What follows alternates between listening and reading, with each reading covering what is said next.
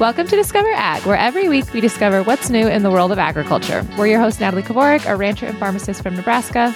And Tara Vander Dussen, a dairy farmer and environmental scientist from New Mexico. And together we bring you our professional farming opinions on a variety of trending topics in the ag and food space so you can better understand our food system and feel connected to the hands that feed us. And we are back today with episode 106. It is one of our final two episodes of our summer debunking series. If you are new here in June, we started with this debunking series and we started with game changers. And we had um, our guest was Lauren Twig, who is a registered dietitian. And then we highlighted Beyond Impossible with producer of the film, Vinnie Tortorich. That those are episodes 91 and 93. And in July, we debunked Cowspiracy and we highlighted Sacred Cow with producer Diana Rogers. And those are episodes 98 and 100. And today we are doing our final debunk of Seaspiracy with special guest Valentine Thomas. Welcome to Discover Ag. We are so happy to have you. Thank you for having me. Yeah, I am personally very excited, Valentine, because I have followed you for a very long time on social media. And I don't say this often on the podcast. I don't tell people to pause the podcast and leave. But you guys, if you are not following Valentine on social media on Instagram, you need to. She has a very beautiful, very interesting, fascinating feed. So I am very excited to have you on from a fangirl perspective, but also because Tara and I are cattle girlies. We are not fish girlies by any means. And so it is really exciting to be able to debunk something that I feel like is doing major disservice to the seafood industry and have your expert opinion to um, guide us through that. So, why don't you kind of walk our audience through a little bit of your origin story, let them know how you're connected to fishing, and then we can just, pun intended, deep dive right on into Seaspiracy. Sounds good. Well, I'm born and raised in Montreal. Um, I'm a lawyer uh, by training, and then I lived in London for about seven years. Where I work in a hedge fund. Uh, weirdly enough, when I first moved to London, I made friends with people who were very much into spearfishing, very randomly. Um, they forced me to try it, and a few years later, I quit my job and decided to make a job out of it. I want to get started on kind of uh, this film, Seaspiracy. It came out in 2020, 2021, like very much, I feel like during the pandemic and really took off during Netflix. Um, I watched it right away when it came out. Natalie, as we have found, does not watch any of these films until we are debunking them. Um, but we want to start kind of with what our initial thoughts were. And my initial thoughts were it was really, really similar to Cowspiracy. No surprise, same people, same producers, everyone that was behind it. And it was just very much this like person on a quest quest to discover like you know more about the fishing industry, more about plastics in the ocean, kind of that lone wolf to solve like marine life issues. And it was one of those films, just like Cowspiracy, all over the place. Like it jumped from topic to topic. You could not even keep up. And so that was, it was just felt very similar. But I would love to hear your thoughts on it before we get to Natalie. So, I mean, when I first watched Seaspiracy, my first reaction was, what the fuck? Pardon my French. Uh, they just, they just, they, again, like they, they, they, drown you with, got a pun. they did it on purpose. Uh, they literally, they drown you with a bunch of like explosive facts and information to try to stick in your brain towards a specific narrative. Everybody who was involved in that documentary, same as Cowspiracy, they're all vegan. So of course, like as soon as there's an agenda behind something, then you always have to be wary of of ex- everything that's being said. Um, the one I'm going to actually start with is the fact that with Cowspiracy and What the Health and all those documentaries, they keep saying they keep uh, basically one of their main points is all of those organizations they are backed by the meat industry, right? Right. 15 minutes at the end of the document, they have a massive, what you can only call an advertising for fake shrimp. A, don't tell me you didn't get money from it. Mm-hmm. And then, second of all, you're doing the exact same thing that you're basically pinning on other people by saying you just, you're saying that people don't have credibility because there's funding coming from the meat industry. Fun fact, as you probably know, Beyond Meat is owned by Tyson Meat it's the same thing in the seafood industry. It's again, it's you have an advertising 15 minutes about fake shrimp, then you do have a vested interest in this. Yeah, and one of the other similarities, um, which will probably you guys reference continually over and over again because it was the same tactics, just a different industry. But um, I think instead of giving my initial opinions, what I want to point out is kind of my initial frustration again, and it was very similar to Cowspiracy, but I feel like it actually eated at me a little bit more with this episode. And you highlighted it already a little bit by talking about the organization's Valentine. But one thing that made me so frustrated about this is they really took some probably, I mean, it'd be interesting again to hear your opinion about some of the organizations they featured and the spokespeople within it, because I'm not, again, fish out of water here.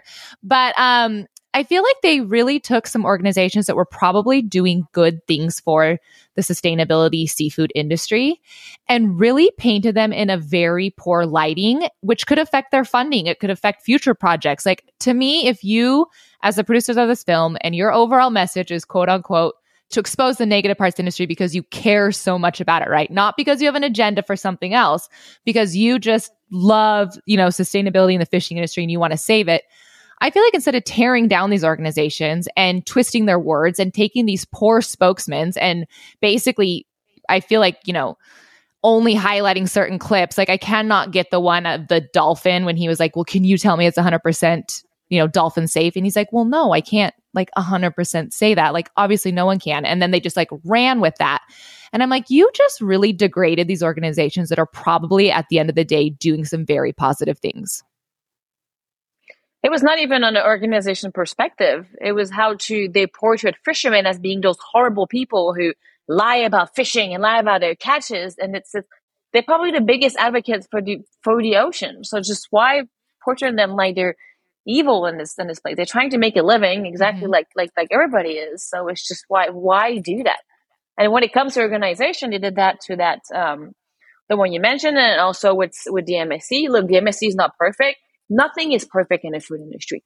Unless you have land and you literally kill nothing, not even a single rat, don't use pesticide, uh, don't do anything, you grow your own veggies.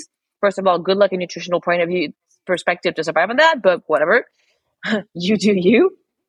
Like it's you anything will have an impact. So it's again, it's like how do you want to okay, cool. Maybe like you said, no, it's not hundred percent sure that no dolphin died also when your soy was picked up do you know how many baby deer do you know how many uh, like rodents died it's it's not nobody is blood free when it comes to eating mm-hmm. food not even a vegan diet yeah, I agree with you. I think your point about like how they painted fishermen and women was really frustrating to me because similar to animal ag, like on land, we have to care for our land and our cattle in order to make money. And so the same with the oceans. Like they're going to care absolutely about the health of the ocean. If we ran out of fish, like they're not going to have a living anymore. So obviously they're going to care about that. And so painting that different picture was extremely frustrating to me. Um, and I think that kind of goes to my next question for you. You know, Natalie mentioned that we are obviously cattle in the cattle industry. And so in the previous debunkings with Cowspiracy, we could bring a lot of our own like professional opinions to the conversation. With this, this is something we just do not know that much about. So from your professional opinion, like how much of Seaspiracy is true and how much of it is fabricated? I mean, I have an idea in my mind that probably a lot is because we watched Cowspiracy and I know how much it was portrayed in a bad light for animal ag and cattle on that one. And so I would imagine it's very similar for Seaspiracy. But from your, you know, opinion, what are the facts here? How much did they just completely miss the mark? So it was it was overly sensational, and the thing about Seaspiracy is that they did highlight uh, issues that are happening. There is slavery, there is overfishing, there is bottom trawling, but the majority of the time, and it's and it, it, it is in third world countries.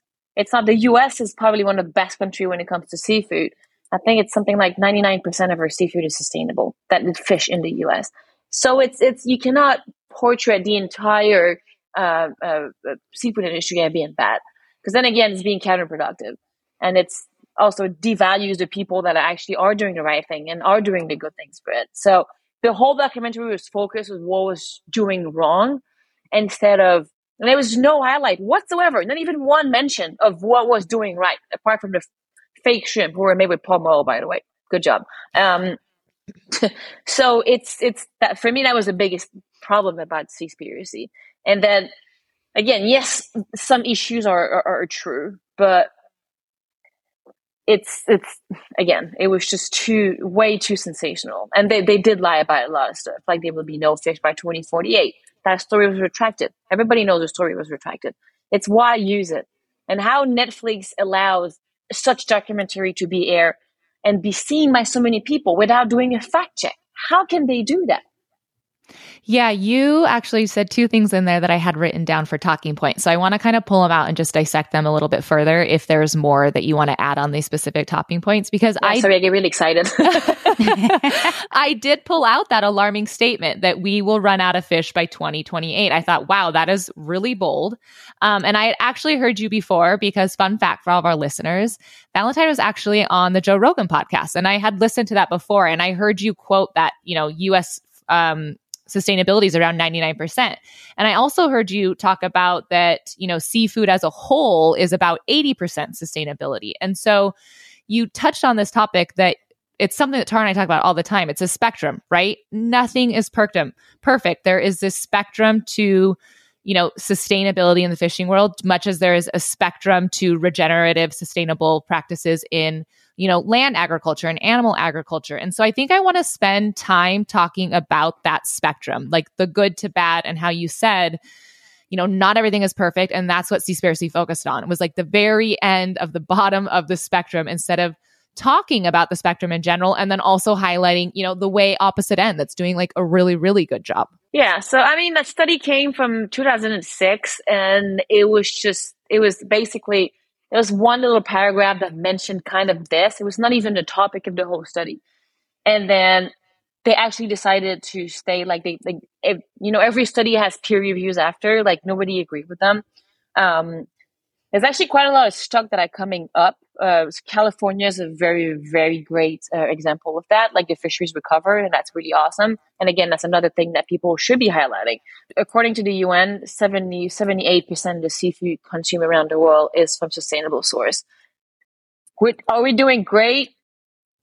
No. Could we do, could we do much better? Yes. Again, like every industry, including plastic, including agriculture but it is not doom and gloom like Seaspiracy uh, ported it. And the problem is that people will not stop eating seafood like that. That it, it, it is not happening. It is not a direct consequence of of the, that documentary. Um, so what now? What people do is like, why would I pay three dollars more for that one? This is bullshit anyway. It's not even true that it's more sustainable. So I'll just keep that. I'll buy the one dollar salmon instead. And what you're doing right now is you created an entire wave of consumers who just won't care about doing the right thing because you tell them there's none of it. Yeah, that's such a good point. That um, it's something that we've been talking a lot about. Actually, Natalie and I, not a ton on the podcast, but just like with amongst ourselves, that like when we create like doubt in consumers' mind, that doesn't mean they're going to stop eating meat. They're not going to stop eating fish, but instead they're just not even sure what to buy. It just, it creates so much confusion. And ultimately, I think is a more detriment to our food system than a positive. Like they're doing more damage than good in the end, because as you said, people are not like stopping eating animal proteins. Like that's not what's happening here. And then another piece that you said um, was something similar to the cowspiracy. Like, how does Netflix get away with continuing to market these movies as documentaries, as fact based, without any retraction of this misinformation? I mean, cowspiracy, they had to, they sent out a tweet saying, like, oops, we made a mistake on one of our uh, facts. It was like the entire premise of the movie, similar to this one, that has been completely retracted. And it's crazy to me that in animal ag, if we state something like, I know in dairy, and I, I think it's across like all all checkoffs. You know, it has to be fact checked by USDA. I mean, we're so regulated on what we can and cannot say and, and, and so like double checked. And nobody is holding these other people accountable. In a little bit different direction, though, uh, I am so curious about the plastics part of this conversation because when the movie first started, I kind of thought maybe that was the direction it was going to go. Like, you're never really sure where they're going to take these. I mean, you know that it's going to end up with a vegan narrative, but like, how are we going to get there? And so there was a lot of conversations around plastics that a lot of the plastics are fishing net, like all of that. What does that look like on, you know, the factual side? Like, what facts do we need to know? What could we be doing better around plastics in our ocean? So one of big issue with plastic is that it cannot be taken away from the ocean. So the whole like ocean cleanup, it's it's too messy. if the net is too big, it's missing all the little stuff. If the net is too small, it's grabbing a bunch of the, the sea life at the same time. Once it's in the ocean, it's it's it's it's it's done. So the one thing that you can do about plastic is the whole single use plastic and and reduce your plastic consumption. Is it our job to do this? Partially, but I say if, if things are available to us, I do not think that you can put on a consumer a burden of changing their life habits. It's as a government, your job is to make the like to make people's life easier and the planet's life better. So it is not Susan with four kids then tell her not to take bags. Like it's I'm sorry, it's just it, it makes no sense. So it is the government's job, in my opinion, to to to to have that burden and not make available those stuff. You know, it's interesting. I've never heard, again, we're going to learn so much. We're actually, if you're going to pick up on, we're pivoting to the part of the podcast where we just ask you questions we have about uh, the, the, seafood industry that we don't know. Um, so it was interesting to hear you say that, that, um, and I think it's helpful too, that the point to focus on is not once it's in the ocean. The point to focus on is before. So I think that's really helpful and valuable, like a perspective and advice. Um, one of my big personal questions, because I will fully admit, you guys, I will say this, it will be a soundbite. You can use it against me, but I have always paid attention to farm raised versus wild caught. Like that is the one label I look for when I go to the grocery store and shop for, you know, shrimp, salmon, like all of that, that the fish, obviously. I don't know where I picked that up from. I think my mom actually like also sources wild caught. And so maybe I picked up a little of that narrative from her, but I have just always felt like I should stay away from the farm raised and look for the wild caught. And obviously, I mean, Tara alluded to this earlier. They did not paint farm raised, you know, fish in a very good light at all in this documentary, but I am smart enough to know that I cannot take what they say for verbatim. It obviously has to be taken with a grain of salt because they did the same thing to livestock and dairy in Cowspiracy. And I know what how they portrayed us and I know it's not accurate. And so I would love to spend time on farm raised fishing because I imagine I am not the only consumer that has a lot of questions about it and wondering like where that falls on the spectrum. Obviously there's going to be good and bad, but let's just let's talk all things farm raised. Well, I think I'm going to start by saying that uh, aquaculture probably represents over 50% of the fish consumed uh, in the world. That includes dog feed, that includes fish oil, that includes all that stuff. So aquaculture is here to stay. Aquaculture right now, to be honest, kind of a savior for the ocean too, because when you think about it, it does reduce the pressure quite a lot. So aquaculture is a good thing and it, it, it, it, it needs to stay, but it needs to be done right. But then again, buying a piece of fish from a good farm will always be better than buying a piece of fish from a shit wild fishery. So it's all about it's the same thing for for for cattle, right? It's it's it's you can just you just need to buy the right stuff. You can't put everything in the same basket. Um, of course, now they're trying to work on species that are not carnivore. So then that means that they don't need to get fed from from uh, from uh, wild uh, wild caught from the ocean and then also they're working on now on seaweed feeds and it's, it's it's a world that's evolving very quickly. And what we can do is just keep encouraging and, and, and instead of saying aquaculture is bad it's really more about which aquaculture is good which one should we encourage? Because at the end of the day it's like raw salmon in a sushi place or at at the, at the grocery store it's all farm. Like nobody i think about fda fda i don't think you're allowed to sell wild salmon raw uh, because of the risk of parasite. It's minimal risk, but it's it's, it's still there. Um, and yeah, again, it's just about doing the right thing. I know amazing farms that doing it like insanely good job. Same thing as I know amazing cattle farms too that do amazing good job, and I also know really shitty ones. But I guess the most surprising thing about farm fish is that the future is on land, on land fish farming kind of crazy to think about that like our fish are moving on land. But it's it's it's, it's a beautiful thing because like with the with the when the fish poops and then it, it turned out into fertilizer and then they grow veggie with it and they create those like whole ecosystem that it's it's it's it's it's fascinating. I was going to say, I it's interesting that you said that it's on land because I was actually sent um, an operation here in Nebraska that is um, they i think they do still some farming but when one of the younger generations came back he started like introduce shrimp into the operation. I think they're using like old some of like old corn bins or grain bins or something. I didn't get through the entire like article on featuring the family, but I thought, wow, that is uh not that is like the last place I would have expected, you know, a shrimp farm to be is like not far down from me in the middle of the Midwest in Nebraska. So um it's interesting that you said that that's kind of the future, like moving towards like doing, you know, sustainability practices that are again going to be on land. I think this actually moves us into a really nice uh place to talk about labels because that would be my next question then to you. You know, when you were talking about, yeah, there's going to be, you know, you could source from a really great farm raised and find a really bad wild caught, you know.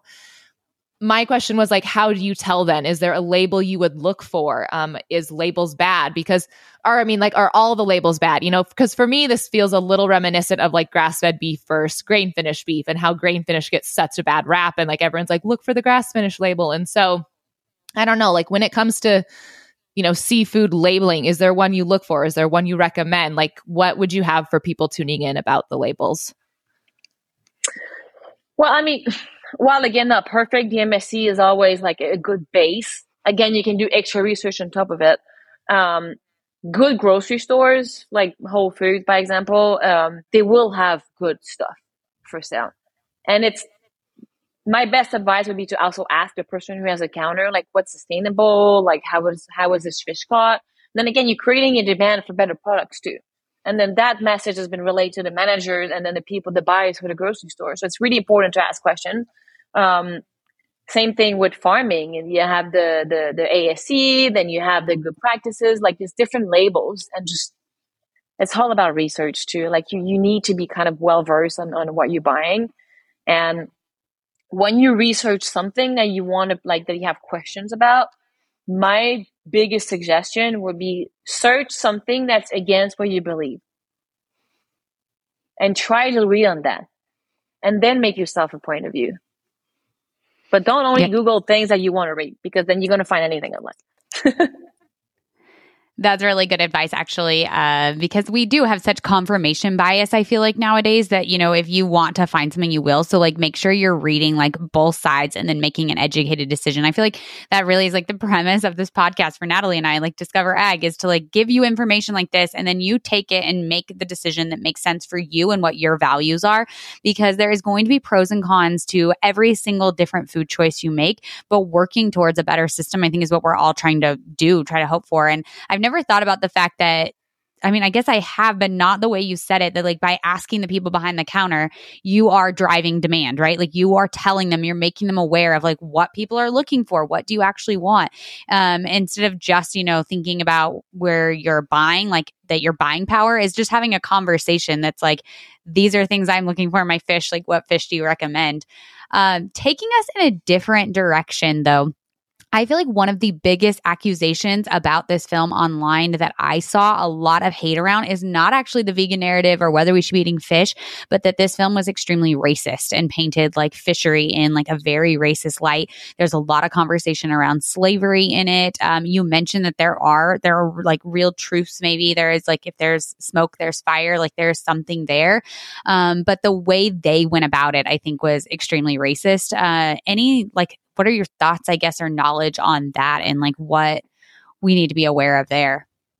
I mean, it's it was kind of like well known in the fishing industry when spearfishing came out that the narrative of the whole documentary was you have the mean brown people taking advantage of the poor brown people, and here we come, the white vegan savior to save the fucking day. Uh, and of course, it got people really angry. Um, for different reasons, um, obviously. And I think that's it's, again, I think that is is sadly, I, I don't have anything against again to begin like whatever whoever can pick whatever their own diet. What I do not like though is when they people starting to have bigoted approach to things and how they think that they're better than everyone else. And sadly, this movie, this documentary, I, I can only call it movie, not even a documentary. It's a movie. Uh, was really about saying how only the vegans care about the world. And for me, that was such a massive kick in the teeth to all the underpaid freaking poor people just working all day long on new fishing regulations and trying to make the ocean a better freaking place.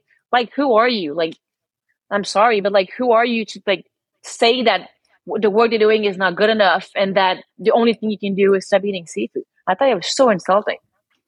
Yeah, Tara and I talk about that with, you know, our industries, the same thing that we don't have a problem with people choosing the diets they do, but we have a problem with them pushing that narrative and then, like you said, kind of degrading the people that were within those industries along the way. You know, elitism is a word that's used a lot. And like this podcast isn't about degrading you know that choice and that lifestyle but i do think there comes a point when you have to stand ground like if you represent that industry and you have people within that industry and you care for it and you love it kind of like you about fishing. You know, like you said, it is hurtful and you do have to like kind of stand your ground and kick back a little bit and be like, that's not true. Like you can't say those things about our industry and just get away with it. Like you can choose the diet 100%. you want, but don't take, you know, the industries down with you along the way. I have a funny anecdote actually about Seaspiracy and the guy who did it. Uh, his name is Kip and I've been in touch with him for for a few years now. And I knew he was doing Seaspiracy maybe like six years ago, six, seven years ago. And I got in touch with him and I was like, Hey, I was like, I know you're working on this documentary and like, like, if you want, like, I'm happy to, to help you for free. Like, I really, I would be happy to have a documentary that actually talks about the seafood industry and like it, you know, like I, I could help you and like provide something, whatever. And his answer to me was, fish are friends. So until you stop eating them, you cannot be part of this. And I'm like, so my answer to him is like, well, you portray yourself as a journalist and then you supposedly to be making a documentary. And it's like, how can you block out people that you disagree with? You didn't want to hear anything about it. Again, when the documentary came out, I came back to talk to him too, and I was like, you did exactly what I told you you were going to do. You did a one sided story. You basically portrayed the entire seafood industry. And I, I said, like, look at this farm, look at this fishery, look at this, look at that. What are you saying about that? You wouldn't respond to any of my questions. Same like you did with people in this documentary, by the way. So I'm like, see, you also refuse to respond. And then I even try to tell them, I say, why don't we have a sit down, the three of us with the MSC, you and myself, and we'll have a proper conversation and we'll record it. You refuse to do that. I'm like, okay, whatever. I feel like that's not surprising at all, though, because one of the things that we talked about with uh, Cowspiracy is the lack of experts that, uh, like, people with actual knowledge about cattle ranching. I mean, you know, I can tell that he definitely like handpicks, cherry picks which at quote unquote experts he wants to use and leaves in other people completely off of the conversation. And we heard similar from Vinnie when he did Beyond Impossible. He tried to interview people and they wouldn't come on. I mean, they just they have their narrative and they're going to stick to it and there's no way we can sway them like one way or another and i think that's evident when they won't have people on and they won't actually engage in these conversations I was going to say we found yeah, our soundbite, sure. Valentine. We're we're pushing that out on our reel. I hope you're okay with that, but that is going to be all over the internet because I think that is just uh it really speaks volumes about the creators of this film and the intentions of this film that you reached out beforehand and said for free, I will contribute my knowledge, my blood, sweat, and tears. Like I will put in the work and the labor to help make this an accurate representation, you know, to do some good, like to make it a documentary that actually does some good. Um, and they weren't interested, you know, I think that that's all people need to know about Seaspiracy in general is because I can't imagine that you were maybe the only person, right? Maybe you were, but uh, maybe there was a handful. Maybe he turned down, you know, help after help after help, help you know, which just goes to show they only had one thing on their mind. They only cared about one thing. They were only going to include, you know, things that supported their agenda. There was two things that I felt also disappointing. The first, the first one was that. So again, when I was talking to him, he he, I, I obviously told him. I said, like, do you realize that by having a dogmatic approach, you're never going to create any change because that never happened in the history of humanity. What makes you think that you're different? And he basically said, Well, I'm starting a movement like Gandhi and Martin Luther King. I'm like, Did you just compare yourself to yeah. like really, like really? Anyways, one parenthesis. The other one is that so they had this super famous videographer, Sylvia Earle, who's super well known and has a great reputation. And she was just at the UN for UN, uh, like underwater day, whatever it's called, ocean, International uh, Ocean Day. Um, and I'm like, really? Like the UN is having as a guest speaker somebody who publicly said in a documentary that there is no sustainable seafood that it does not exist. How can you do that? That's a problem right now. Conservation is all about clickbait. It's not about making people happy. It's about proving who cares the most. It is crazy when you see people like that that are invited on those really big platforms to share. And it, I think, it, I think you said it best when you said it's like a kick in the teeth. Like it, it really is. Like it's like, where are the other people that actually need to have a spotlight put on what they're doing? Or like you talking about the fish farms that are doing incredible things. Like why aren't they there talking about these things? Like that's who we need representing this industry, not someone who is very vocal about just wanting to end it and not necessarily wanting to make it a better place place. Valentine mentioned like the white savior complex. Natalie mentioned elitism. And actually, when I watched this film for the first time, I ended up down like a very crazy rabbit hole with how pushing this narrative of not fishing and just even like veganism in general can be really harmful for um, like indigenous populations, especially. I think the video I watched was about uh, Greenland and it was saying that they didn't think people should fish anymore or even be able to, you know, um, like hunt mammals that were on, you know, land. And how crazy it is to think, though, that we, what those people wanted was for them to import food like potato chips and peanut butter. I remember those were the two foods they were they could literally have at their like local convenience store and how expensive it was, how imported it was and it was like it is this like very much elitism to think that we are all going to be able to go vegan when there are places across the country where it makes sense for them to be fishing or doing other types of animal agriculture. And it was just wild. It was, I, I, feel like they like kind of like glossed over that in Seaspiracy, but the actual truth was a very different picture and, and really like very um, upsetting to see that we were going to be changing these people's lifestyle, like generational lifestyle of how they've done things. Of course. I mean, there's over 2 billion people relying on seafood. So it's, it's, it's, it is completely unfair and completely unrealistic uh, to suggest that the vegan future is the best option. And then on top of it, to even have the, the, the audacity to say that it's the only people that care who can do that is just, and then to refuse to talk about any alternative solutions, any alternative to what would make good agriculture, what would make better wild fisheries. They refuse to have that discussion. How can this be credible in any type of shape or form? I, I, I, I, I don't get it.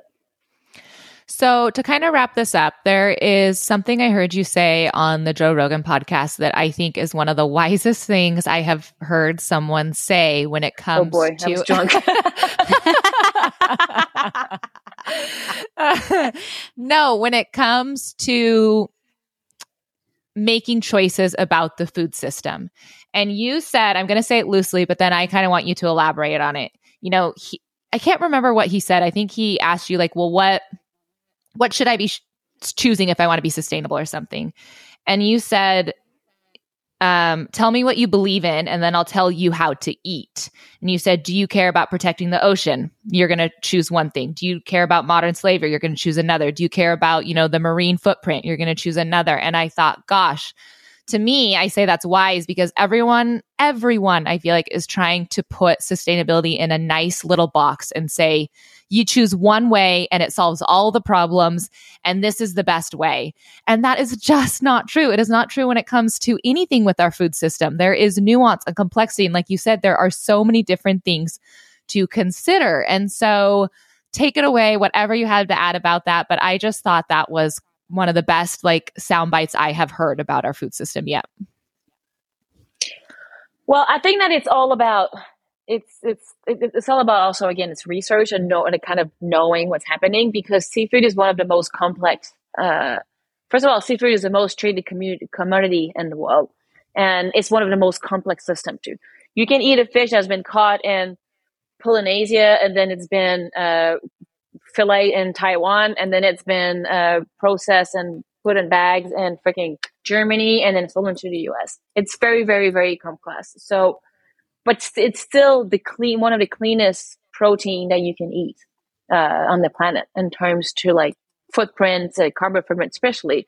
Um, but again, it's maybe you want to, maybe you feel like encouraging uh, U.S. generations of fishermen who are doing the right thing and respecting the rules, and then that's what that's what you need to buy. Maybe you want to the sea the sea to replenish, and then so then you want to focus on on good farming, and then maybe it's it's again it's it's just it's all maybe what you care about is good seafood that does good thing for the ocean, then eat mussels. It's it's just it's everything is so varied and then it's so again, there is no food on the planet that has no impact.